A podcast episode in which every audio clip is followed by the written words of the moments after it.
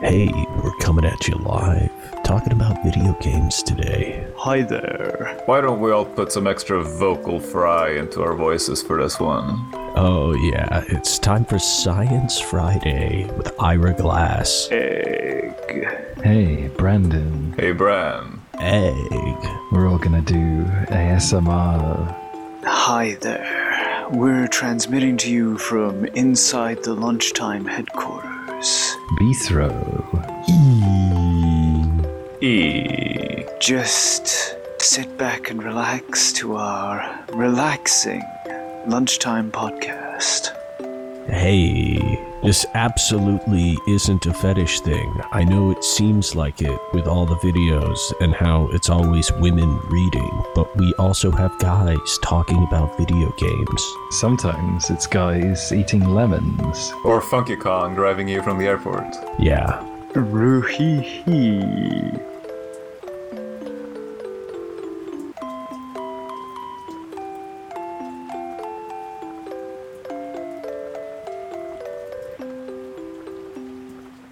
Hello and welcome to All Caps Lunchtime. I'm Specs. With me today we got Mike, Mm-hmm.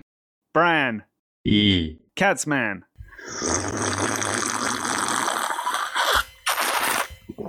Moogle Pies, E. and Woolly Shambler. Hey there. So we want to start off by talking about Little Yoshel. Little Yoshel. Little Yoshel. He's a little Little Yoshel. Joshua.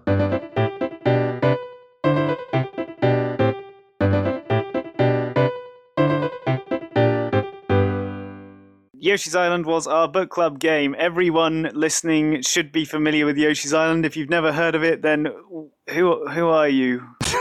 Why are you listening to this? Why are you listening to video games? Go, go play video games or something. You got a lot, you know. A lot of catching up to do. Don't play Yoshi's Island though. It's kind of a waste of time, to be honest. Wrong. Wrong. Factually wrong. Ah, Yoshi's Island. Okay, Bran, as the person who actually like 100%ed this game, how do you feel about Yoshi's Island now? The Yoshi's Island has always been like one of my favorite games, and it still is. I've played this game many times, but I've never 100% it up until like recently. Game really holds up. Like 100%ing it is I don't know if it's the best idea because it has problems, which I'm sure we'll go into. But like mechanically, the game is so solid, especially for the time. Like the movement is so good. There's so much you can do. And like games around the time is like or just like you have like one jump button and an action button. Whereas Yoshi's Island, you can do so much stuff. Yeah, And this game's really creative, a lot of fun. I'll go with that. Nintendo always know how to build good movement for a platformer, and they always know how to to give you techniques that you can use to make minor adjustments to things Yeah. uh, that don't like overpower the whole experience. Like the flutter jump is really good. Yeah.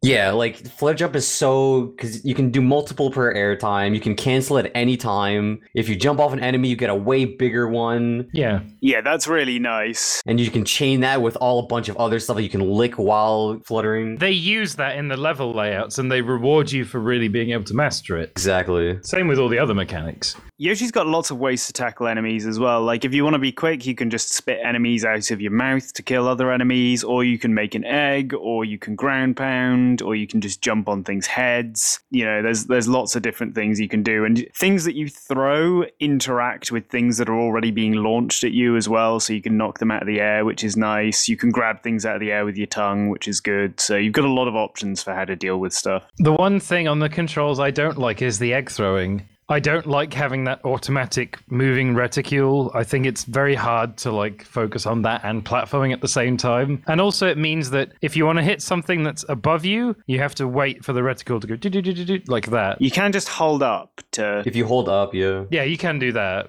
I mean, if you want to hit something that's like in front of you or slightly below you, then you reticule all the way up and then all the way down. Yeah, yeah, that's kind of annoying. And also, if you're too close to something, the egg won't hit it, even though it looks like it should do in some cases. So the egg throwing can be kind of annoying, which is often why I spit things out of my mouth instead, because uh, it's just quicker and easier.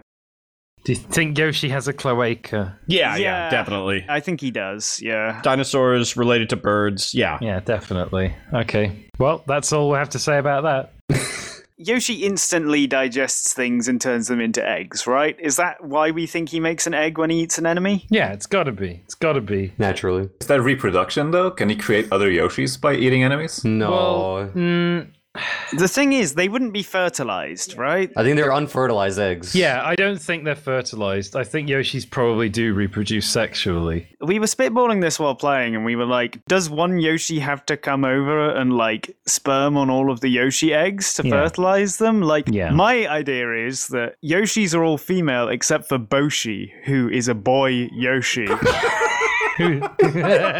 Little Boshal. So are all Yoshi's descendant of Boshi? Well, either that or maybe Yoshis can reproduce through asexual reproduction like the Virgin Mary could. maybe all Yoshis are just clones of their parent Yoshi. Unless Boshi comes along to fertilize. That makes sense, but then, then they're, they're all different colors, unless the color is all environmental. I think the color is genetic. Well, no, no, no, no, because in Paper Mario The Thousand Year Door, depending on how long you leave the egg unhatched for when you get your Yoshi companion in that game, it comes out a different color, which would suggest that the Oh. egg rots over time, and depending on how rotty the egg is. No, no, no, no. It's that's not rotting. That's not rotting. That's just epigenetics. Like uh, crocodiles do that, where like if they lay eggs closer to the water or further away, they'll have a higher percentage of males or females. There you go, then. So it's just some sort of epigenetics changes the color of Yoshi. Maybe they are just completely asexual reproduction, then. So then the second question, right? Why are they like this? Because um, throughout the game, Yoshi lays lots of eggs and then immediately throws them all away to protect one human, which is kind of fucked when you think about it. Yeah.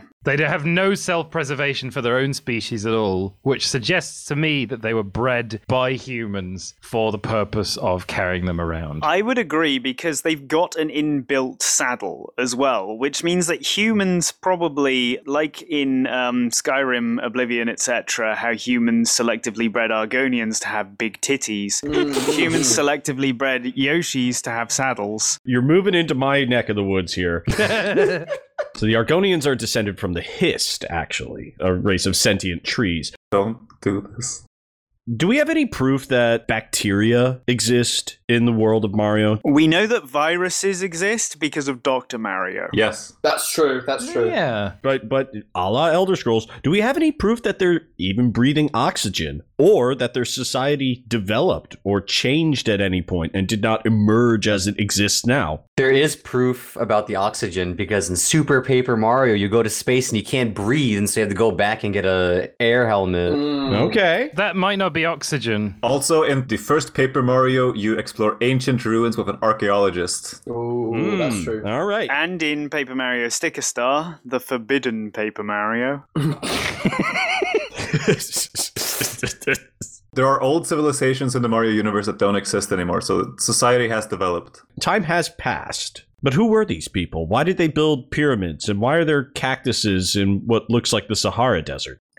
Mario coexists with dinosaurs, and dinosaurs, they wouldn't be able to breathe the atmosphere of the Earth right now. No. I think they probably do breathe oxygen, but not the same composition that we have here of, like, you know, nitrogen and oxygen and argon. That explains why Mario has such a high pitched voice because they breathe helium. In his native world, Mario sounds like your average Brooklynite, but when he goes to the Mushroom Kingdom, he just inhales a bunch of helium and doesn't die for whatever reason. Kids, try asphyxiating yourselves with various gases and you'll become like Mario. It's true. all of these Yoshis, genetically, presumably, it can't be cultural because they've not seen a human in years, presumably. Genetically, Yoshis have been designed in order to want to protect human children and to allow humans to ride on their back. It goes to show that actually, yeah, humans at some point probably manufactured the Yoshi species into one of subservience to them. or that the world was created by God and literally that those creatures are there to serve man. yes, absolutely. How long do you think it had been since any of the Yoshis on Yoshi's Island had seen a human? Because if they were alone for long enough, they would have reverted back to like being, you know, like untamed. Maybe Yoshis live for an incredibly long time. Yeah. So even though it's been a long time since they've seen a human, it was still within their lifetime. Yeah, could be. Hmm, that's reasonable. Okay, final final question. Yep. What do you think Yoshi's feet smell like? Haha. Haha. Uh, fuck you. I mean, they wear shoes, so probably just sweaty shoes. Do they wear shoes or is that just what their feet look like? They're shoes. No, Yoshi took his shoes off in Mario Tennis. I saw it. It was harrowing. Is that real? to learn more, Google Yoshi with his shoes off. I don't think I want to do that. I think I'm gonna pass. it's not fucking true. I don't see any evidence of this. I will find it for you, but I will have to open an incognito browsing window. My next lore dump for you is in Super Mario Brothers 2, the one with the turnips, not the one that's just really hard. Everything's a dream in that game, but there are shy guys in that game. There's shy guys in Yoshi's Island. My theory is that Mario's only memories of shy guys appear to him in his dreams because he can't remember if it was true or not because he was like a week old at the time uh, Yoshi's Island happened. So although he doesn't remember shy guys while he's conscious, subconsciously his brain is able to replicate them and make him have uh, fever dreams about his uh, his childhood. Have Shy Guys shown up in any other main Mario games? You get Shy Guys in Mario 64. You get Fly Guys. Fly guys, yeah, but they're in they're inside paintings. They're in Mario Kart as well. So I think at some point they were probably like reintroduced to the Mushroom Kingdom or introduced to the Mushroom Kingdom. Also, everything on Yoshi's Island wears a mask like that. Like you've got the bandits and the baseball guys and the Oh, uh, yeah. the other baseball guys. They all wear masks, right? Is it a greater like species of shy guys, or is it like a cultural thing on that island? What do we think? Yes. I want to move on to talking about the elephant in the room. Yoshi's Island, right? Great platforming mechanics, mostly pretty great levels, They're all right. really, really horrible, like progression ranking system collectibles. Yes. In my opinion, borderline ruins the game.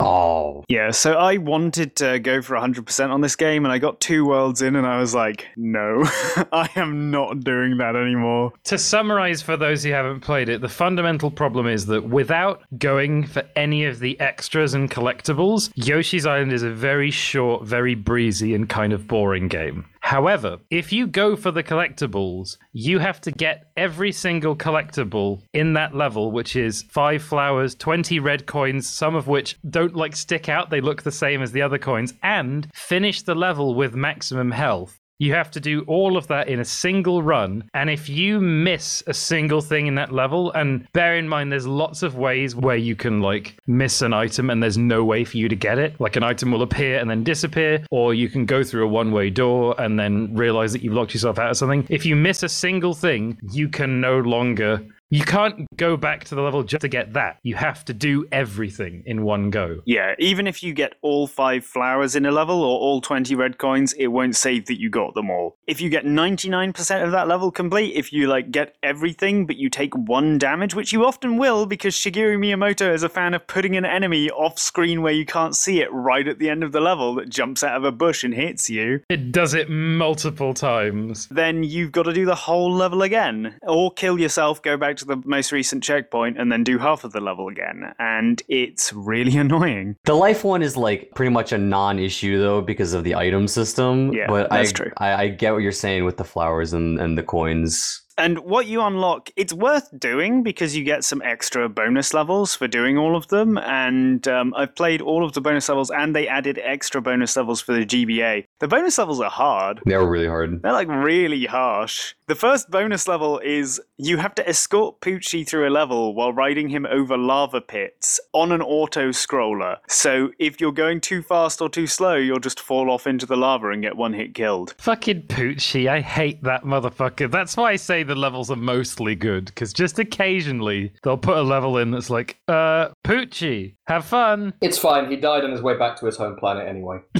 I think Yoshi's Island is an annoying game to try and 100%. I think the best way to play it is act like you're going for 100%, but if you miss anything, just give up on it and move Yeah. on to the next level. Yeah. Because like if you like just breeze through it, then uh, like the levels are very clearly built in a way to like encourage exploration and to like kind of encourage like a, a methodical approach to levels. So if you just like run through them, uh, you're missing a lot of like I guess like the fun of the game. But also 100% is a pain in the ass. So Yeah. Yeah, you just gotta like pretend you're going for 100%. Yeah, it's weird. 100% is a complete pain in the ass, but if you skip the extra stuff, you will both be making the game way too short and easy, and also you'll just feel like you're missing out on a lot of the content. yeah.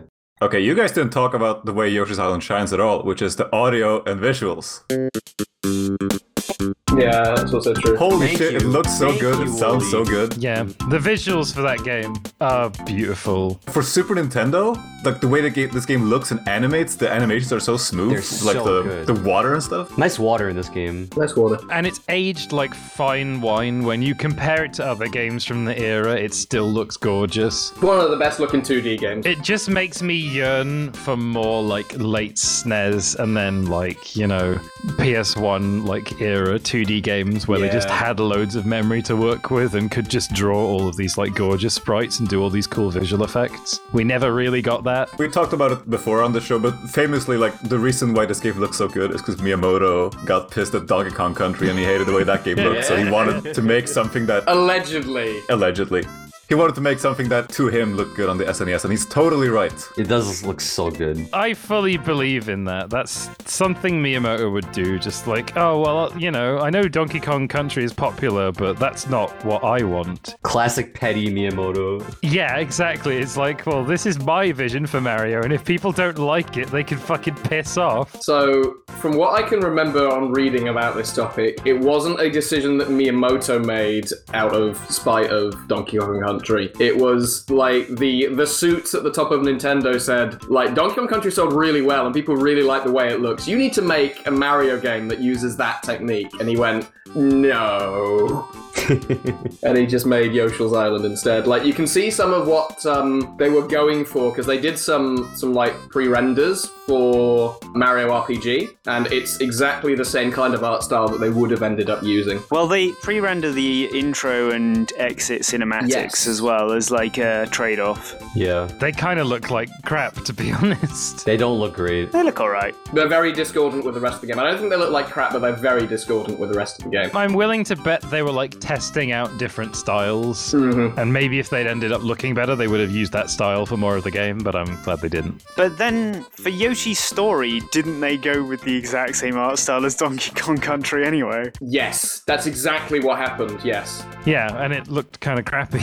So um, there was a moment where apparently Miyamoto and his team were experimenting with an actual 3D Mario game and on using a Super FX chip, but they just they weren't just not happy with any of the results they were getting, so they went nah. Good. Yes, very good. I'd be interested to see what those prototypes look like, but it was probably for the best. At this fucking rate, I'm sure we'll see that eventually. Yeah. So the prototype for um, Yoshi's Island was called Super Donkey. I don't know if that kind of points towards the fact that Miyamoto wanted to make something that was s- superior to Donkey Kong Country or what. I mean, I don't know what the translation is like in Japanese of a particular scene, but at the very end of the game, like Bowser, baby Bowser calls you, "What kind of donkey is that?" Yeah. Like, I think it was probably more that they were making a game where, like, the hero is riding on another creature, and, like, it just made sense to call it Donkey at the time, perhaps. I don't know. The prototype game is actually nothing like Yoshi's Island. No. You play as a little man who can fly. It's weird. Yeah, it's very odd.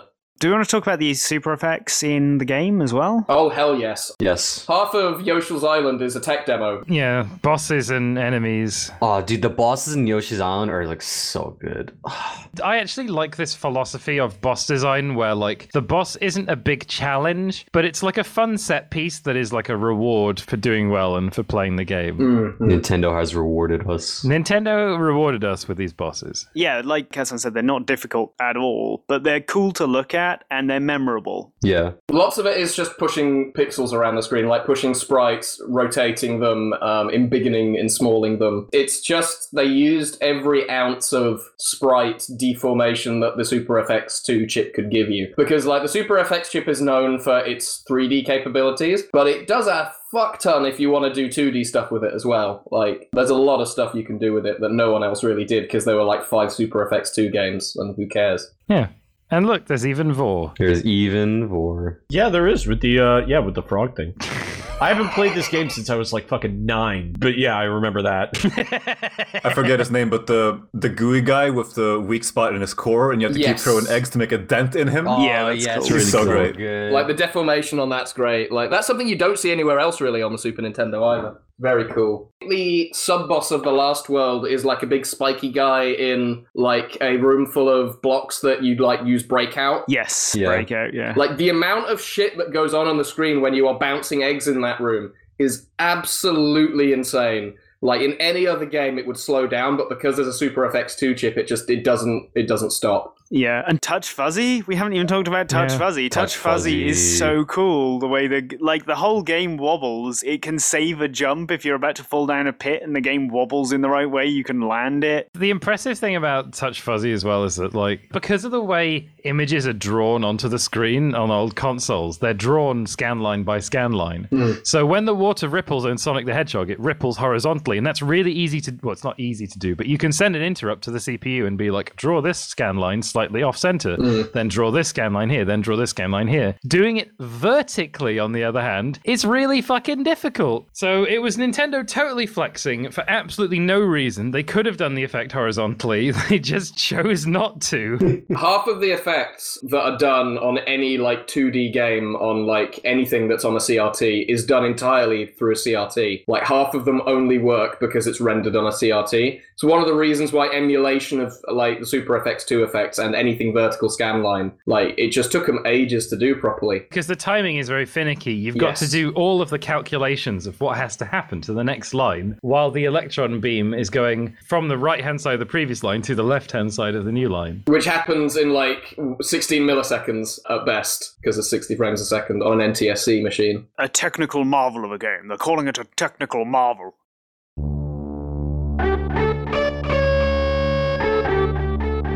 We didn't even talk about the fucking final boss yet. It's so good. Oh, the final boss is good. He's in the background running at you and he's using super effects chip and it's like got kick ass music and it's ah oh, it's so good. I don't like the final boss because I find it really difficult to hate- aim the eggs. I don't like No. it mechanically, really. I love it. A, I don't really like the final boss music, uh, and B, uh, it doesn't look that hard. It's not that hard. It's not hard. It's not hard at all. Specs are just bad at games. It's true. It's very true. Guys, thanks. I like the evolving map screen theme. Yes. Yes. Oh, yeah. Oh, it's so good. I forgot about that. I do love Nintendo. Always does this with music. They they have little bits of music that evolve as you um as you play through the game. Beautiful. Yeah. Originally, they were planned to have an animated map screen for each world as well, but it got scrapped, which was unfortunate because it looks really nice. The uh, the one they had for World One. I really like all of the music in Yoshi's Island. I don't think there's enough music in this game though. I do agree. It's the classic Koji Kondo problem in that he writes like seven or eight themes and then they get used over and over in a game with like forty levels. Yeah. Yeah, yeah. Mario World is the same way, so Yeah. I don't think it's as bad as Mario World because Mario World's soundtrack just isn't as strong as well. Mario World has like th- it has like three themes and like one of them is good. Yeah. Yoshi's has still only got like five or six themes though. And they're good. They're really they're good music. really good songs, but yeah. they it does start to get like draining. Especially when you get to the last world and it's like, shouldn't there be special music for the last world and it's just the cave theme? It's like, eh. Yeah. All the music is great though. And remember, you played through this whole game only for them to tell you that you delivered them to the wrong parents.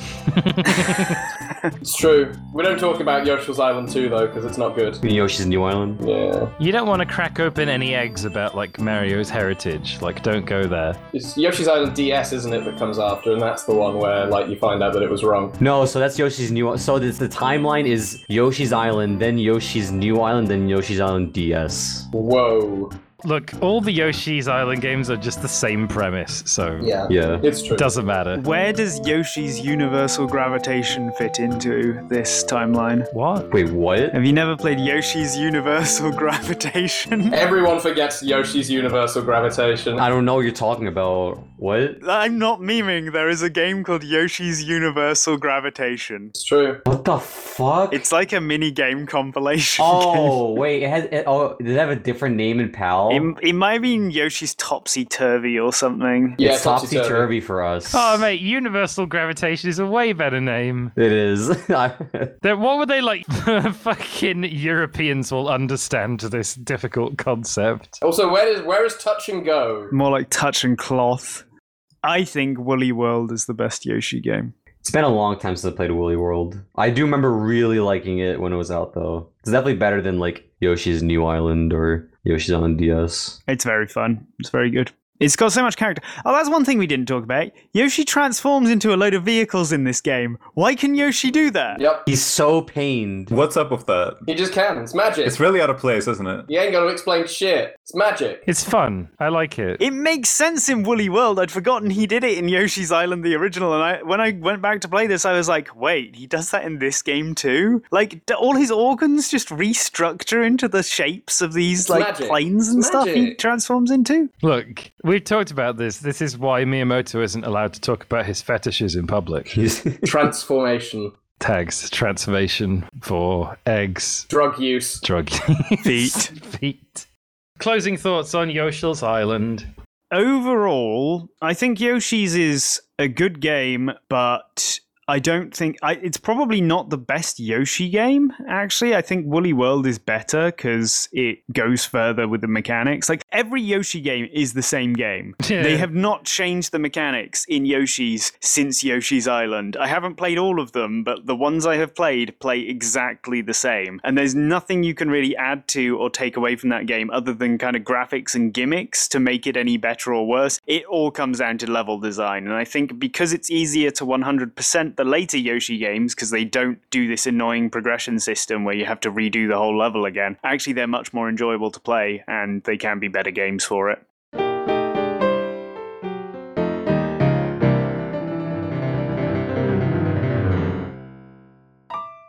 I'm moving us to the next thing. What's our next book club game? Didn't we decide this in advance? Right about now, it's time to rock With the biggity buck, bumble. Oh No. god, is it Biggity Buck Bumble? Bump to the bass, to the bass, bump, to the bass. I want UK house music without Buck Bumble. Buck bumble, Buck bumble. Bumble. I've never heard of this game. What the fuck are you talking about? Buck Bumble is our next book club game.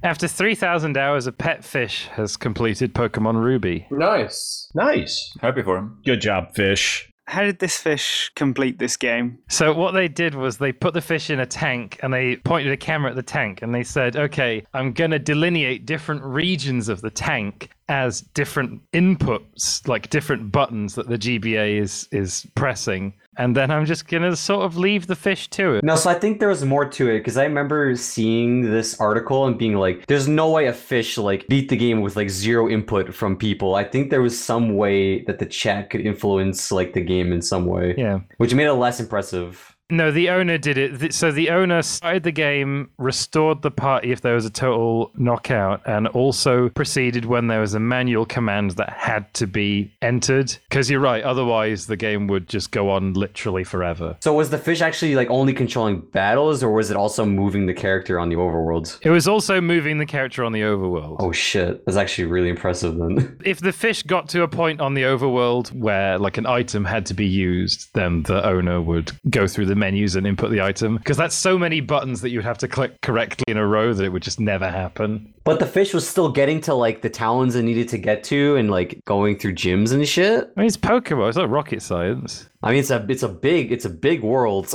Maybe there's something about entropy in the Pokemon games always forces you upwards. Because we, we talked about this the other day. Pokemon is always just a walk steadily upwards to the Elite Four, isn't it? So, you know, maybe something about Pokemon's entropy system just makes you go upwards more likely than downwards. Go up ways. Go up ways. Is this longer or shorter than Twitch Plays Pokemon took to beat Pokemon? Definitely longer. Which was Pokemon was like two weeks, right? Something like that. Yeah. They ruined it by allowing the anarchy diplomacy system. I agree. We talked about this way back when Twitch Plays Pokemon happened, but when the guy started fucking with his own rules, Yeah. I got so mad. Yeah, I lost all respect for that.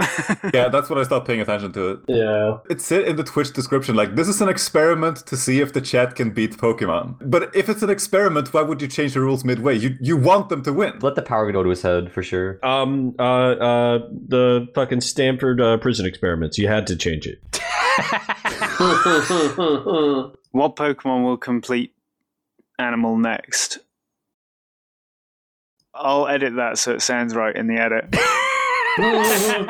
I think rats or hamsters are a pretty good bet because they're always moving around. Ooh, a rat. A rat does sound like a good one. They're also pretty smart. and they also piss all the time. they do. They do. Capybaras are pretty hot right now. They're pretty big though. They're pretty big and they're pretty placid. Capybara pretty thick though. Stop it. Did you hear about this um this crab's logic gate thing? Yes, yes, I did. Yeah, I heard about that. Yeah, so it takes I, I can't remember how many crabs it is, but it takes like thousands of crabs to make one logic gate. So people have theorized how many crabs it would take to run Doom. 16 billion, 39 million, 18,500 crabs could run Doom. That's not that many crabs. Yeah, 16 billion. Like, like that's actually an attainable number of crabs.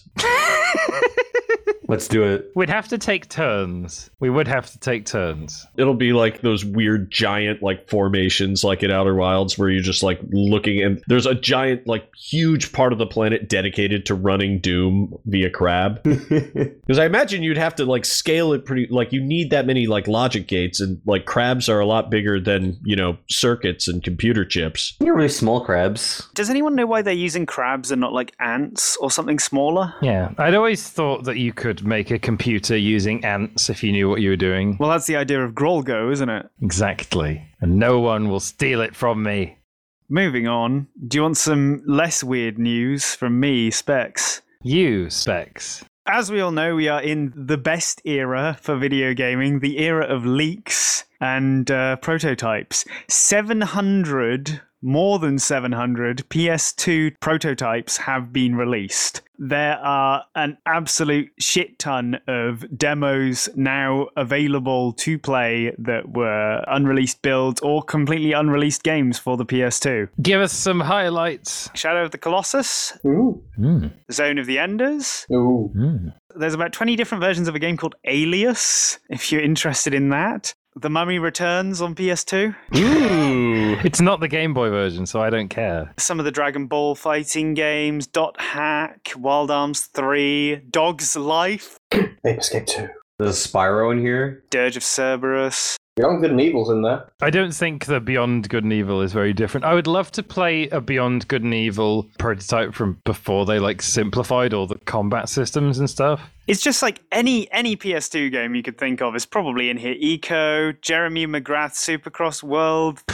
Crash Twin Sanity. there's a prototype of the Da Vinci Code game. Dino Stalker's in there. There was a God Hand one that I was really excited about, but there's almost nothing different. Yeah, a lot of these are like really close to release builds. That's kind of what disappointed me about this. I mean, Yeah. I get we are living in a golden age of like leaked video game beaters. What do you think about unreleased game specs? Not to flog a dead dinosaur, but uh, I've been playing a shitload of the Dinosaur Planet unreleased prototype for the N64. It is immense how much stuff there is in the prototype. People are data mining it. They're basically going through each area of the game to like activate flags to see if it sets off like cutscene triggers and stuff. And there's so much content in this. I've been playing the game without any cheat codes or anything like that just to see how far you can get in it. And you can get pretty far. But like people have found so many cutscenes. Like there's an hour and 20 minutes of cutscene footage already on YouTube. There's more than that actually in the game. The whole map is basically accessible and someone made a really cool map viewer for it. But this game is, it would be like a 20 hour long game, I think, on the N64, which I guess Ocarina of Time is probably a comparable length. But uh, like I could go on for ages about Dinosaur Planet, but it's just a really impressive game. Yeah, it may be. I so you may do at some point a special Dinosaur Planet podcast. I Yeah, think I because might there's see too about much it. stuff to just fit into this one. But Yeah. it is basically like if it had been released on N64, it would have been the most technologically ambitious N64 game ever made. Yeah. Yeah. Probably without much competition. Mhm. The thing that impresses me most about it is there are no loading transitions in this game. It's an open world game pretty much where everything is just streamed in real time because it's on an N64 it's like solid state cartridge obviously so it can stream data fast enough that like you just walk into the next area and it loads in and there's just a tiny little transitional area. And yeah, that breaks a lot because the game is buggy and unfinished, but it's really impressive just to not encounter a loading screen at all. If they had finished it, you would have been able to walk from one end of the game world to the other with absolutely no like transition screens or loading screens or you know shit. like any bits where the game like fades to black and then fades back in. That's just crazy. The only time it is is like Warlock Mountain, isn't it? Where you have to switch, or when you switch characters. if you switch characters or if you warp to Warlock Mountain, yeah, there's a there's a loading screen. But I'm not convinced that it deloads the stuff that was in in the game. It probably doesn't. No. Because of various glitches I've managed to trigger, I managed to get one whole area never to load properly again, so it didn't load any of the textures for the area. And even after transitioning to the other character and back, that area would still not have those textures loaded. So it's it seems to me like it probably is kind of persistent all the way through which is weird and probably one of the reasons the game crashes so often. But yeah, it's uh, it's good, and there's a lot of content on our YouTube and on my YouTube that I will link to this podcast in case anyone is interested in looking at Dinosaur Planet stuff. But it's really neat. I'm planning to go to Rare's headquarters because they're only 20 minutes away from me and uh, take pictures of their Dinosaur Planet memorabilia if they'll let me. Please, I'm your biggest fan. Do you want to see something completely irrelevant and pointless? Absolutely. Absolutely. Look at that. Ew. the Thrustmaster. I used to have one of those. Somebody made, well, the company Thrustmaster, they made a joystick called the Thrustmaster T Flight Hot Ass X. Yes. No.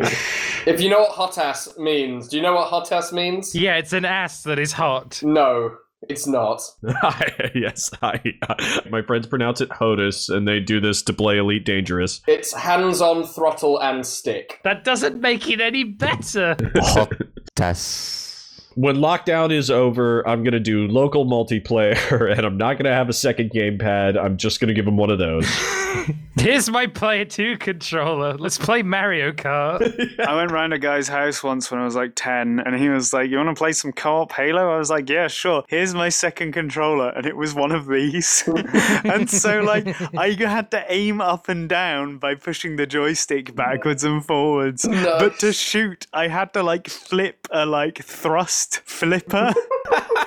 and then I could tu- I could move with there was a thumbstick on the joystick, so like I could use the thumbstick to move my Oh, character, God. flight stick to to look around, this weird thruster thingy to shoot, and then there were a load of other buttons I can't remember. Nice. You ever get one of those HOTUS things that has like the uh the secret like emergency button that you have to flip open like a plastic Yes. thing?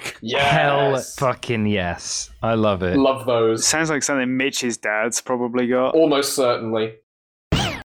What's your thing, Mike? I am here to offer a review of Dragon's Blood, the Dota 2 anime. Oh, yeah. I was surprised to see that they had made one, but I know nothing about it. Isn't it done by someone who's had quite a good track record? Yeah, yeah. They got like some of the voice actors from actually from Dota. Otherwise, uh just completely unremarkable paint by numbers shit. Um pretty bad. Uh worse than the Snyder cut. I mean, looking at this, it just looks kind of bland.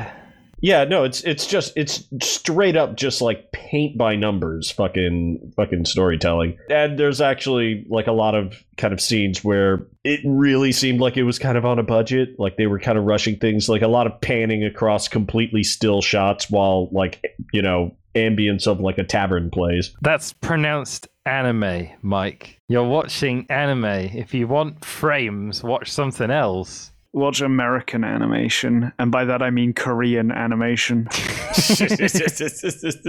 all I want to know is is there a point in the show at any point where uh, one of the characters says mid or feed? Stop feeding. No, no, it's it's lacking in um, a lot of the things that I've come to expect from Dota 2, which is yeah, people being complete assholes, weird racism, getting reported for just playing poorly. Yeah, it's it's not a it's not a Dota 2 experience, but along with this, they did create like a a mode for people to learn the game. via anime. Well, no, they figured they would get like an influx of new players because of the anime. And so they created like a super easy mode, which, by the way, doesn't have any consequences for leaving. Nice. Yeah, so it's like playing Dota 1. Yeah, doesn't one match of League take like 40 minutes to an hour? Yeah. Yeah. You can do. So if you if you get shouted in with a bunch of assholes, you're just stuck with those assholes for that long? Yeah. No wonder people are miserable. Yeah, you are, but you can vote to surrender. Dota 2, you absolutely are shuttered in with those assholes. Great. But you have to wait like I think what 20 minutes before you can vote to surrender? Yeah, yeah I, haven't, I haven't played League in forever Yeah, me neither. because I don't support toxic work environments. Moving on, talking about toxic environments in video gaming, have you guys heard about Intel Bleep? Oh yes. Intel Bleep on, N word off is the tagline. Intel Bleep is an AI controlled chat filter for voice chat in video games. You can set the amount of certain types of abuse you want to filter through your voice chat. Oh, so you're allowed a little bit of abuse. You get a choice between none, some, moderate, or all. And uh, the categories are sexism, racism, white supremacy, aggression, general abuse and slander, things like that, basically. Bullying, th- things like that. But the N word is a hard um, on off toggle. So, uh, I like, not- I like the idea that gamers have been given the ability to choose how much sexism they want on a sliding scale. I didn't realize that. but I wonder what it does. Like, do- uh, if, if it's on, like, moderate, does it just bleep out every other time someone says, get in the kitchen and make me a sandwich? Or, like, i- is, does it just bleep out the word sandwich? It makes them say it, but more politely. you can still get microaggressions through. Yeah, it's like a shitty Black Mirror episode, effectively. Only it's one where the technology in the Black Mirror episode doesn't work because AI is not sophisticated enough yet for this task. I mean, my thought in, in this initially was have we not had the ability to mute individual players in video games for 10 plus years now? Really? This is one reason that I will never fall to the MOBA is because the minute I log into an online game, I just turn all the voice chat off. Yeah, yeah. Yeah. Oh yeah, yeah. The reason I have this much time in Dota 2 literally is because I ignore everything that my teammates are saying. Good idea. Same with me and Overwatch. I haven't had voice chat on in that game for years. It's better without voice chat. It really oh is. yeah, Yes. yeah. People are starting to make team-based games where you don't need voice chat anymore in order to control it. I didn't like Apex Legends, but the one thing I really liked about that game was that you can basically convey all the information you need just by using like that weird wheel interface thing. Yeah, there's context-sensitive pings on everything, which makes sense. Game that does that really well, fucking uh, Deep Rock Galactic. Mm-hmm. Yes. You just pop in, fucking rock and stone, like you're good to go. Rock and stone to the bone. For Carl. There's the thing though, right? AI, you know, you have a hammer, every problem looks like a nail. Yeah. Some people came up with really smart solutions to this problem. Intel haven't. Yeah. Yeah, yeah. There's a very easy solution, which is never listen to voice chat. Yeah. Just be in a fucking Discord. I games really honestly should stop having a voice chat feature like built in. Like if you want to talk with your fucking friends, like yeah, get in, Get get, in Discord. Discord. In Discord. Everyone is getting Get Discord. in- Yeah, Microsoft everyone's getting owns Discord, Discord including TM. Microsoft. Yeah. Are we gonna segue into that? No, we're not talking about that. We're not. No, We're not allowed to talk about depressing video game industry news. That's why this podcast now has no content. So, uh, Princess Diana update, right? Yeah. yeah. waiting. Before we do the update, MD messaged me a couple of weeks ago and was like, I joined this Princess Diana Facebook page. I think you'd really like it. And he linked me to it. And just every day people are posting Princess Diana memes. And there's it's one of those quantity over quality things, but there's enough quantity that sometimes you get some really good fucking laughs. My favorite recent one was a custom Chinaware like dinner plate with Harambe and Diana together in heaven. Ah, Beautiful. So the only one I can find was Princess Diana Legacy, the Facebook page, and lo and behold, one of my friends likes it. So this one is called Princess Diana Keep Her Memory Alive, No Trolls Allowed. And the first picture I've got here is Diana riding on Free Willy. Okay, this is going to be a whole thing. I found the Princess Diana manga. Yes!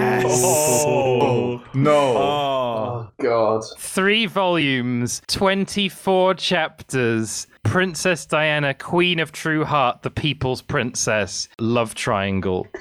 the Love Triangle is, I mean, it's the classic Princess Diana love triangle um, with like Diana and Camilla and Prince Charles. What's really interesting about this manga is at some point, I might do a comparison, but all you really have to know is that, like, all of the royal family look incredibly old and withered and inbred. And in this manga, every single one of them is like a weirdly proportioned but conventionally attractive 1989 anime character. When you compare them side by side, it is the worst thing. It is the worst thing. yeah, yeah. I'm looking at that first page, and that is that is upsetting even for anime proportions. everyone has incredibly long limbs and incredibly tall heads. And again, look at Prince Charles in this manga and then look at a picture of Prince Charles in real life. Prince Charles in real life looks like he's half dead. Yeah, Mm. yeah, yeah. Prince Charles in this in this manga looks like a conventional anime protagonist. Prince Philip in real life looked like he died about 10 years ago. Hi everyone, current event specs here to give you the BUP date. 12 days after we recorded this podcast, Prince Philip died at the age of 99. So, at the time of his death, he actually looked like he died 10 years and 12 days ago. Also, do you want to know what happens like near the end of this manga? No, don't spoil it. Presumably, there's a car crash. No, no, no, no, no. It's so much worse than that. So it ends with Diana and Charles ending the love triangle and hooking up, and then she dies in a fucking epilogue that's like one page long. I can't believe you've done this to me. But they divorced before she. that's so like that's so dishonest. It's so awful. Wait, is this black haired guy Prince Philip? All the royals are in this, and they all look like that. So probably. So the top picture, and this should be in the show notes, but the top picture is Prince Charles in real life, and below is Prince Charles as he appears in the manga. He looks about a thousand years younger. What year was this though? Let's let's get Prince Charles from that year. Look up Prince Charles like 1970s. He's looked like a horrible ghoul forever, though, so Yeah, he was always a no. weird looking dude. Yeah, but it's because he's incredibly inbred. That's what he looks like in real life at that time. He doesn't look like the anime character. That looks like a generic anime man. with with pretty, it's just a generic shonen. They didn't care what they looked like. They're like, it's just your. I wonder if this even started as a Princess Diana manga, or whether they just attached the names of like the royal family to, to get publicity. they got the Princess Diana license. Just do a fucking search and replace. The artist was like, "Oh, Princess Diana's popular right now. Let's let's throw that on there." There was that like fucking Baron Trump manga Oh, God. that, that came out, and there was something like, "Now that my loud dad is president, I will never be able to find peace or whatever." Trump was in a special episode of Death Note. Like they brought Death Note back, and Trump gets the Death Note in it. Uh, That's kind of funny, but I won't watch it. He's in Baki the Grappler as well. I think Baki has had a lot of U.S. presidents in it. Take this with a pinch of salt. I don't think it's verified, and I don't think it's true. But there was a, a Twitter storm in the Sonic community recently, in which a content creator in the Sonic community was supposedly having an extramarital affair with Ryan Drummond, who was the voice of Sonic the Hedgehog in the Sonic Adventure kind of era. Now, I don't think this was true, but it raises a question. Now, the Twitter post that went out from a possible, like, uh, fabricated account was I just had sex with Sonic, he used the voice. Now, my question is. If you were having sex with someone who was a voice actor from video games, would you want them to do various video game voices while having sex with them? No, I'm a normal human being. no, Jesus, God. If you were having sex with Sonic the Hedgehog's voice actor, would you want him to go, Whoa, this pussy's pretty deep? oh god! Specs, why? I hate it. Everybody involved in I hate this it. and everybody keeping track of this needs to be put on a fucking list. I've already got Specs' pants on file. It's fine. Maybe Steve Blum, Spike Spiegel, but otherwise no. Ooh, slippery slope.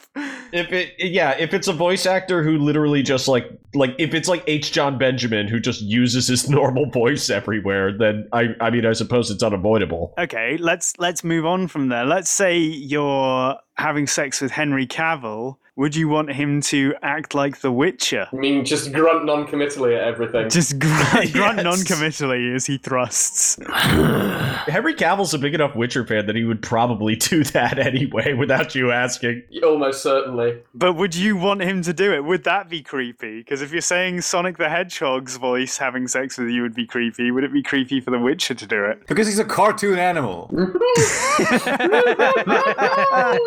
Whenever I hear or see anything about the Sonic community, it's the exact same alarms go off in my head as when I look at ASMR videos. It's like eh, you haven't done anything perverse yet, but I'm I'm, I'm waiting. I'm waiting. It's it's I'm waiting. No. Ugh. I've been thinking a lot about um, Christian Sonic the Hedgehog fan art recently. Haven't we all? yeah, probably. Have you been on the bad Sonic fan art Twitter? Because that place is a gold mine for Christian Sonic. Oh, nice. I should pick that up. There's an article here in NY Mag entitled, Why Is There So Much Christian Sonic the Hedgehog Fan Art? I think my favorite one is um, just the picture of the crucifixion of Christ, but with Sonic the Hedgehog standing in the bottom right of the frame. I love that so much. I want to get a print of it and hang it in my house. Oh man, I've got a better subgenre of this. It's a Islamic Hulk meme.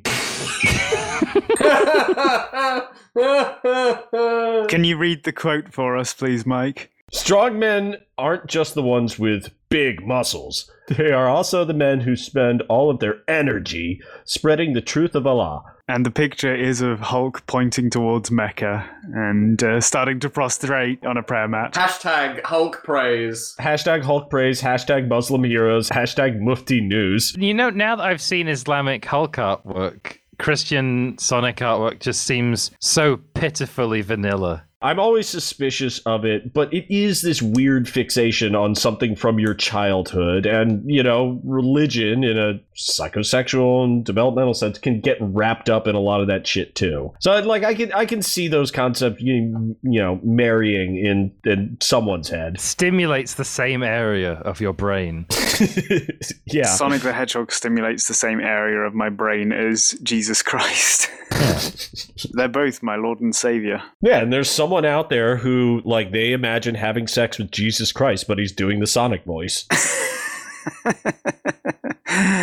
Uh, Hey kids, remember, it's easier for a camel to go through the eye of a needle than for the rich man to pass into the kingdom of God. Whoa! Oh boy, it was sure cold in that tomb. Anybody got a chili dog? Christ. literally. We're going to do Spinks Kinks. We did it last time. I've reformulated the rules a little bit. So, the way this is going to work is I'm going to give you a category of fetish, and you are going to think of the first video game that comes to your head and then uh, write it down. We're going to compare answers across everybody, and if two people have the same answer, they lose a point. The person with the least amount of points at the end of the game will be the loser, and uh, I don't know, we'll call them the submissive gene or something. I've pre prepared all my answers, so I can't cheat or anything. Does everyone kind of understand where we're going with this? Is this a team game or is this? Uh, This isn't a team game. It's all for all for one now and one for all. So we're all competing against each other. So you want to think of a game as quickly as possible. Don't put too much thought into it because it works better like that. That signifies the fetish that I am going to give you. All right. You're all going to write down in chat your answer, and then we'll all reveal at the same time, and then we'll just read down a list. And I want to know why you chose that as your fetish game as well. So, our first fetish on Spinks Kinks today is role play. Please write down a game that symbolizes role play. Mm.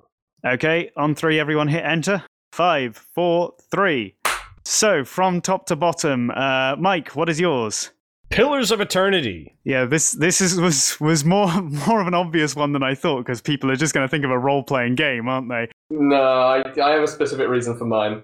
Well, and and in Pillars of Eternity, you are a you are a a soul that is taken on different roles throughout history. Plus, pillars make me think of dicks. He's not wrong. He's not wrong. So Moogs has gone for Dark Souls. Moogle Pies. All I can think of now about roleplay is uh, is Mitch taking on different voices when he puts himself as prop hunt. Um, that's all I can think about. Willie. Oblivion has a bunch of like sex mods for it and shit like that. oh god, Yeah, yeah, yeah. it does. Uh, cats. I think Baldur's Gate is the archetypical role playing game because I've chosen a very innocent interpretation of this fetish. Bran. personas that got a lot of like people that you can go for and you kind of like pick your own adventure i don't know It's got dick monsters in it as well. it does also have dick monsters I went with Costume Quest because you dress up in that game. Yeah. Our next fetish, orgy. Orgy is our next fetish. Ooh. Nobody lost any points there, by the way, because we all had different. Everyone hit enter on three, five, four, three. fuck Okay, so uh, Moogle. Massive Action Games, 128 people in one place That's true. with the same objective. Why the fuck do you remember Massive Action Game? You don't remember Massive Action Game on the PS3? I remember Massive Action Game. Game's been buried in my memory for 10 years. 128 players, lads. 128. Cats and Bran, you've got the same game. No, no, that means we lose, doesn't it? damn What is your game? Super Smash Bros. Ultimate. Indeed. Why did you think of that for an orgy? Uh, a lot of characters have got their shoes off in that game, and that makes it an orgy. Okay, so you're both on minus one point, guys. Mike, Spore. why Spore? That's how they reproduce. Like it's just like this weird. You you have to go out and like make friends with people and explain your poly lifestyle to become a diplomatic creature that just came out of the sea, and then you go back and you have an orgy and reproduce. I went with Katamari Damashi Mm. because you, you form a, a big orgy bundle of stuff. And Wooly, I'm on the same page as Moogle here. I picked Dynasty Warriors because there's lots of people on screen, all, all in a big pile. there. Good shout. An interesting fetish. Armpits. Oh no, that. what Oh, he's he's already done it. That's fine. Oh, I've already posted. Moogle, no I accidentally hit the like hit the the enter button while I was doing that. All right, everybody else, let me know when you got one. Done. all right i've got one I've got one. Update.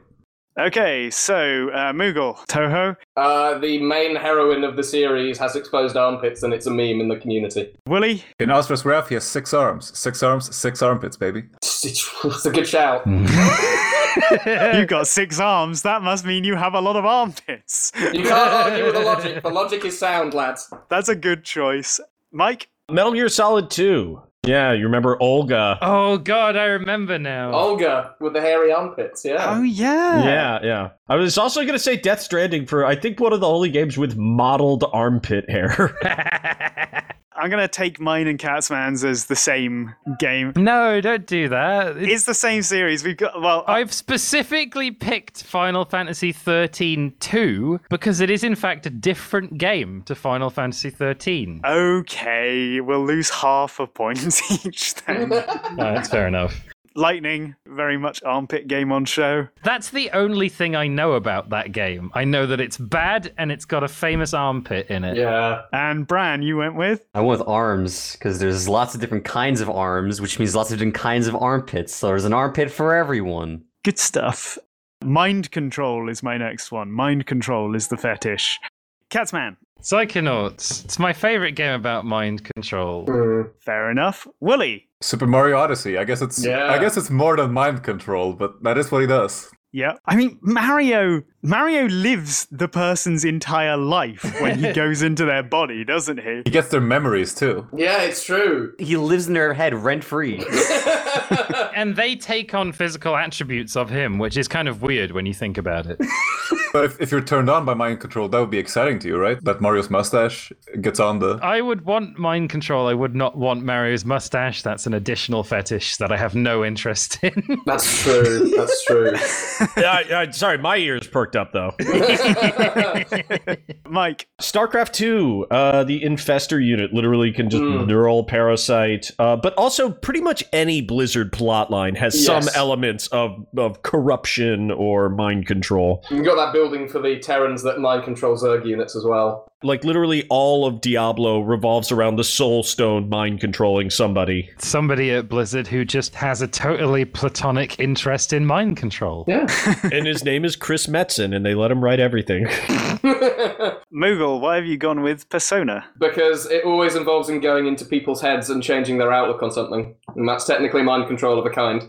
Yep. And Bran and I have both gone with Pikmin. What were you thinking of specifically, Bran? Um, so I was thinking of mind control, and then also I had orgy on the mind because of the previous one. I was thinking, man, Olimar probably does some crazy shit with all those Pikmin after dark. So I, w- I think I was specifically thinking of those mushroom things that spore in Pikmin 1 and like control your Pikmin. Yeah, the puff stool. Yeah, yeah. So me and Bran minus one each for that. Everyone else stays neutral. Our next one is transformation.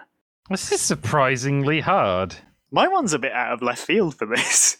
Everyone go. Damn it, damn it, damn it, I Oh. damn knew it. I knew it. Okay, Woolly and Cats, wise from your grave. Wise from your grave. Wave. Altered Beast is a, is a, it's a kind of a sexual game. Like you're this Yeah. grotesquely muscular dude who just keeps growing. It's got this very like late 80s closet furry sexual energy. You don't just turn into a big muscular animal out of nowhere. You get you get more and more muscular constantly until you finally turn. yeah. Fuck that game. yeah, it's I- it's it's my it's my favorite Genesis game because of how absurd it is. It's also my favorite King Gizzard song, so I'm always thinking about Altered Beast. Moogle. I have picked uh, Breath of Fire um, because half of the allies and enemies you have as a JRPG transform into mythical beasts of some kind. All right, fair. Uh, Mike, you've gone with Prey, the new one. Yes, yes. Over the course of it, as you get infested with more venom, then yeah, you, you slowly transform. And then there's a surprise at the ending. Bran, Splatoon transforming between animal and. you're a kid now. You're a squid now. I didn't want to say that line because it's kind of sus, but yes, they do transform. I went with Banjo Kazooie because when you go visit Mumbo, he turns you into various things. Ecobocum. I'm surprised no one picked Yoshi's Island. Yeah, I Yeah. didn't want to because I knew someone else would pick it. Probably too easy, right? Yeah. I didn't because I thought someone else would pick it. God, we're all such idiots. Yes, I know. Okay, next one is Necrophilia. Oh no. Everyone go. Okay, Wooly. so in Planescape Torment, you play as a dead guy, and there's there's always dead people around, but you're also looking for your living lover, and you can like have romances with other living people. So that's necrophilia. Catsman. I mean, I don't really think I have to explain this. The sheer number of people who want to fuck Sans Undertale speaks for itself. Moogleppies. Ghouls everywhere. I'm pretty sure there's at least one game where there's a romance option with the ghoul character. Are ghouls dead in Fallout? No, they are just heavily irradiated and mutated. They're basically like zombies. They look like zombies, which is why they're called that. they look like members of the British royal family. Their skin is rotting and going, which is what I'm going for like necrophilia at that point. Like they fundamentally the tissue is fucking dead. Oh, damn. I should have put Fallout the Frontier on here. it's a gateway necrophilia thing, isn't it? Yeah. Who's next? Bran. There is a zombie character in Shantae that is very like horny on main character design. Yeah. Rotty Tops. Rotty tops, yeah. Yeah. I guess all the characters in that game are horny on main, but there's a zombie one. yep, fair enough. Uh, Mike. Warcraft 3, both for the presence of actual necromancers and for the uh, uh, transition from the human campaign to the undead campaign, where you kill your daddy fetish and get into necrophilia. Nice. Okay. And I've gone with Lollipop Chainsaw because at the start of the game, the main character's love interest is decapitated, and uh, from there on is a talking head. I do remember that. Mm. That's a bad game. Nobody should play that game. Terrible game. it's not good at all. The last one will be swingers party or swinging. What? What? It's not exactly like an orgy, like wife swapping, I guess is. It's yeah, yeah. It's not yeah. It's it's it's like a cousin of cuckolding. Ooh. I have no idea. Oh man, yeah. I'm trying to think of like famous video game like love triangle kind of things. You people are all idiots. Bup date. I d- Oh, I've done it again. I think I think Moogle shouldn't be allowed to win because doing that puts him big advantage. Yeah, like don't don't give me any points for this round. Like Maybe we'll reduce Mo- Moogle's overall score because of his cheating. the last time was a complete accident, and I shouldn't have been aware of it. This time I've just pressed enter like reflexively, and that's my fault. You come to regret your words and deeds. All right, everyone go. no! No! Yes! You fool, Catsman! You fool! Of course, the only correct answer is Uh. Donkey Kong, King of Swing. In Uh, every way that it is possible for Donkey Kong to swing, he swings. So, did you have this entire segment just so that you can make that one joke at the end? A lot of this segment is just so that I can make specific jokes, and that is one of them. So, yes. Fuck you, Specs. I'm turning into you. uh, Moogle! you swap partners on a regular basis in Dreamland 3 and you make them all jealous when you do so. you you have animal buddies who you, you team up with. Fair enough. Uh, Wooly, why have you gone with Mario Tennis? You have a partner, and also you switch sides. That's the best I got. And all you, also you swing a racket as well, so yeah, that's a solid choice. You swing a racket. Oh man. Oh, yeah, that's all right. I'll give you that then. Uh, Mike, I think uh like there has to be multiple instances in Hitman, like the series overall, where you are trying to kill someone at basically a swingers party.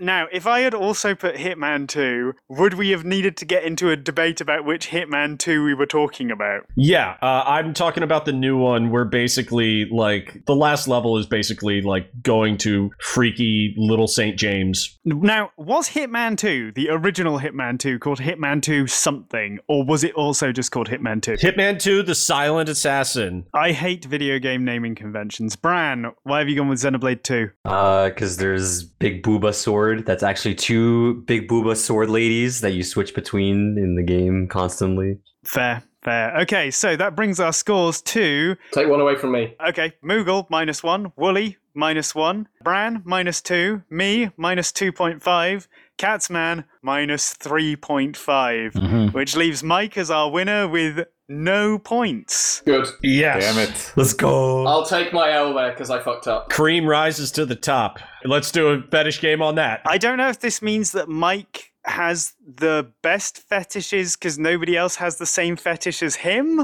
or whether he's got the worst fetishes because nobody's got the same fetish as him. I'm surprised we went through all of this without touching on shower with your dad simulator. Taboo incest is on next round, so we'll get to that. Don't worry. yeah, all right. I'm going to be honest. I think Mike won because he can name a CRPG for every fetish. I, so I do have one more thing. I- again, it is a lot. It is a weird wiki. Do you want the weird wiki? Sure, sure. Oh, here we go again. I like a weird wiki. Go on. So I was looking up, I think it might have been like something related to Donkey Kong or Yoshi's Island, and I stumbled upon this wiki that started off telling me perfectly normal things about Donkey Kong, and then it um uh, it just started like naming Donkey Kong games that didn't exist, and characters that didn't exist, and consoles that didn't exist. This is an example of one of the pages I found on this wiki. Do you think this wiki may have been invented by us in the future when we've released the Book of Kong? Let me read you this page. For this. So this is apparently a character in the new Fantendoverse. Ivian, alternatively known by his stage name Ivian Indigo, is a Bion of Xenonian descent currently residing on the intergalactic party bus. Ivian was born on Xeon, but after leaving the planet on his own terms, was discovered and hired by Jasper Jabberwocky, the eccentric host of the new interstellar game show Deep Space Hullabaloo.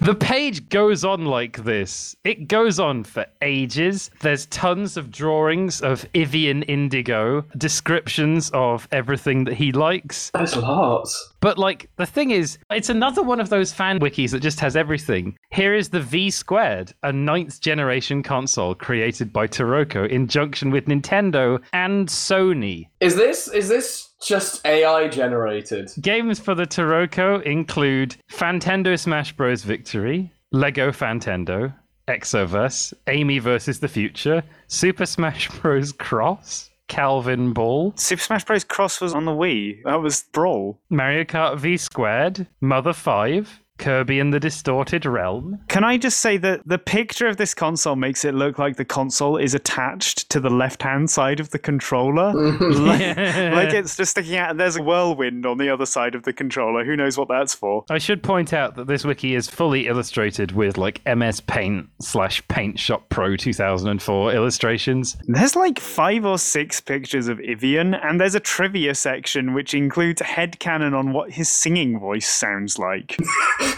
I've just started reading the Toad link that you put in there. You see, Toad starts out normal. Toad is Peach's longtime assistant, bloody, bloody, bloody, bloody, blah. And then it's like, in Toad, agent of the FBI, he gains a deeper voice and is revealed to be an agent of the Fungus Bureau of Investigation. This is Agent Toad reporting. I've acquired a Goomba costume and I'm going into Bowser's castle. Tell Agent Stevenson, Looker, and Hyde I don't need their assistance. This mission is too difficult to risk the lives of more than one agent. Well, I must go. Toad reporting out. Oh God. Toad had a mission. It was to sneak into Bowser's castle and find out all about Bowser's star powers since he is a star child. This is how he did his mission. Toad was walking on Vista Hill. Etc., etc. This one's a lot less like detailed than other pages on this wiki. If you scroll down, you can see that Toad gets redesigned into an anime swordsman for a game called The Legacy of Mario. Is this is this the Mitch wiki? Is this what we've got? Probably. Oh, I like that his helmet looks kind of like a toad's head though, but like it's it's a sort of samurai styled helmet as well. Here's another one that you'll absolutely love. The abbreviation gun is an FBG. It is owned by Ronaldo, who is a character from the video game Quiffle Barrett Quest for Crompimio. No, wait, Quest for Chronop. Chronomipo. Chronom. Chron- Quest for Chronomipo?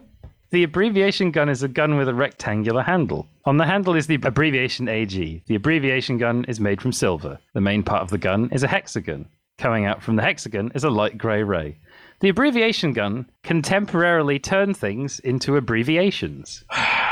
What is an FBG? Uh, it's an abbreviation. Fucking big gun. Well, there's a couple of other. There's like a P bomb pouch and uh, the the cause of scratched. FPGs are a plot element in the game Quiffle Barrett: The Quest for Chronopimo, Chronomipo, Qu- Quillful Barrett: The Quest for Chronomipo. Um, so Quillful Barrett was born to his father, Quillful Yaster. A brown glove appeared in blue light and floated down to him. Nine years later, the boy was in his backyard throwing horseshoes from the glove. One of the horseshoes came back like a boomerang, and Quiffle was delighted at his new technique and he practiced it all that he could. An unknown number of years later, Quiffle Barrett was conversing with his father, Quiffle Yaster. Barrett told Yaster how he wanted to be an adventurer and collect as many first birthday gifts, or FBGs, as he could. Yester told Barrett to follow his dreams and sent his son out on a small mission. Bloody, bloody, blah. Sk- uh, uh, it goes on for pages and pages talking about item Vikings and first birthday gifts and the addition and subtraction club. I don't necessarily want to shit on this because, like, and it's purely depending on the age of the people doing this. Because if, if this is just like a bunch of 10 year olds or something, like writing out like games they would like, it's like, yeah, okay, you know, you're kids, it sucks that it's on the internet. That's not what fascinates me about this. What fascinates me about this is how incredibly specific it is. Yeah, which which almost makes me feel like like it, how many how many people are are on this week? This reminds me of the Sully cinematic universe in that it's all incredibly well linked to itself, which means it's either the work of some auteur who is like, you know, making their own fan universe that they're putting together, or maybe it's a few people who like know each other quite well and are putting together some sort of fan universe themselves, but like it's so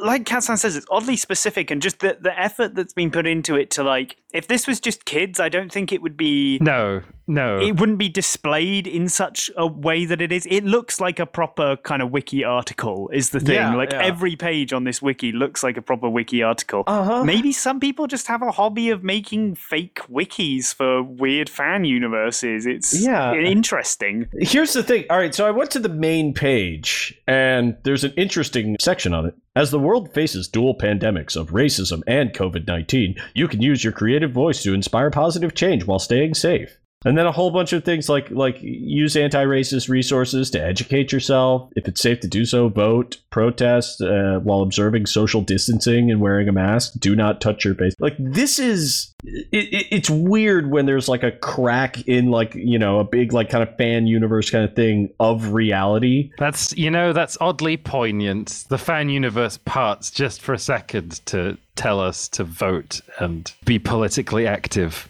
Yeah, There's 40,000 pages on this website. active members three hundred thirty nine. Holy shit.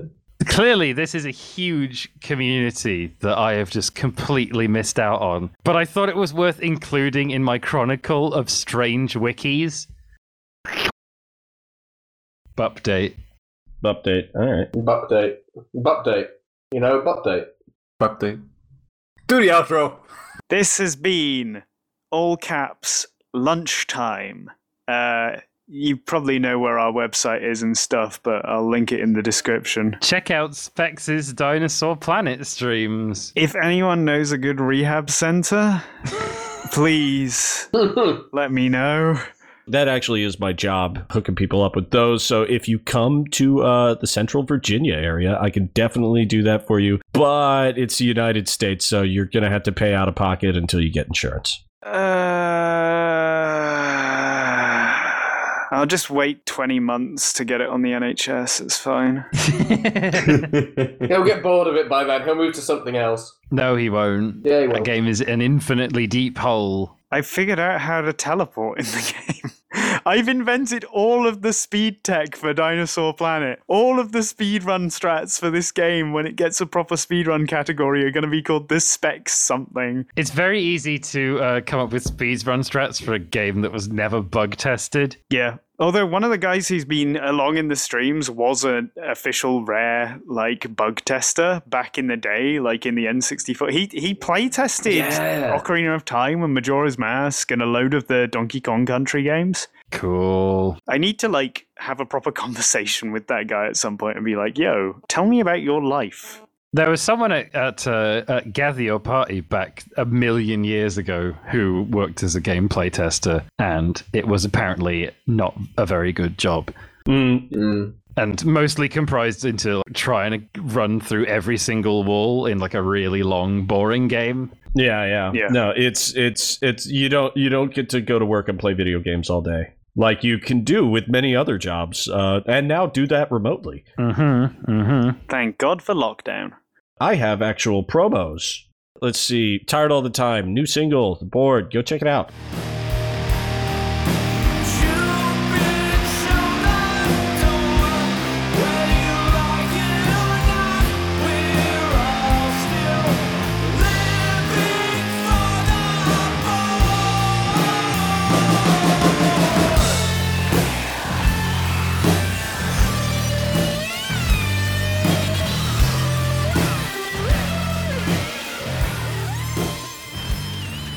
I listened to it and it is yeah, it is really good. Thank you.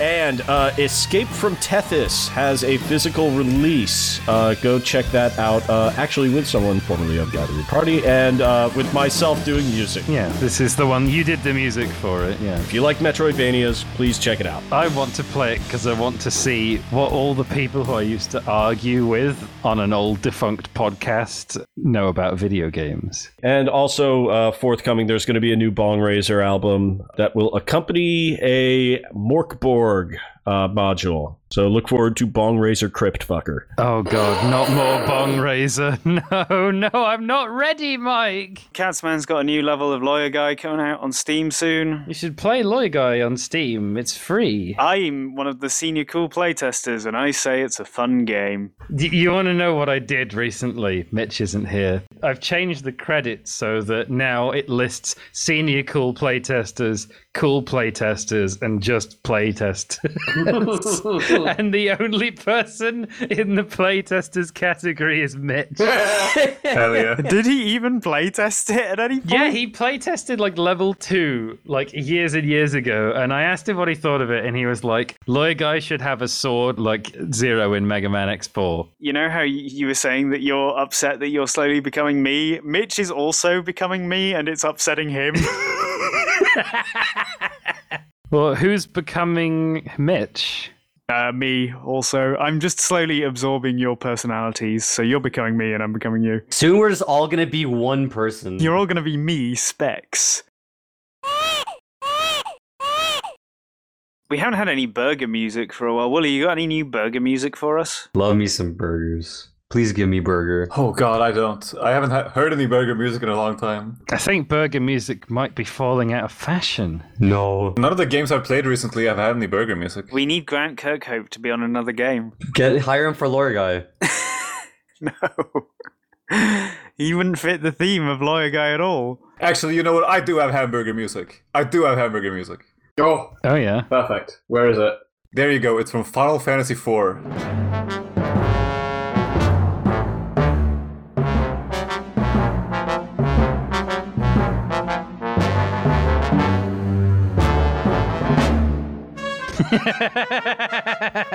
Oh, that's That's very burgery. yeah, that's pretty good. I think there's pro- I think that theme exists in other Final Fantasy games. Hold on. Yeah, it's a big chocobo theme. It's probably in more. Oh, I love Fat Chocofo. He's a lad. This is so burger. There's an extended version in Final Fantasy 14. They really went ham on this. Like, get me the fucking fattest sounding like MIDI trombone. It's nice because it's got some of the leitmotifs from like the regular Chocobo theme in it as well. oh, that halftone harmony. There's a in classical music there is generally considered to be a prohibition against using parallel fifths, but no such prohibition against using parallel minor seconds. I don't. I. I just nod and agree with him.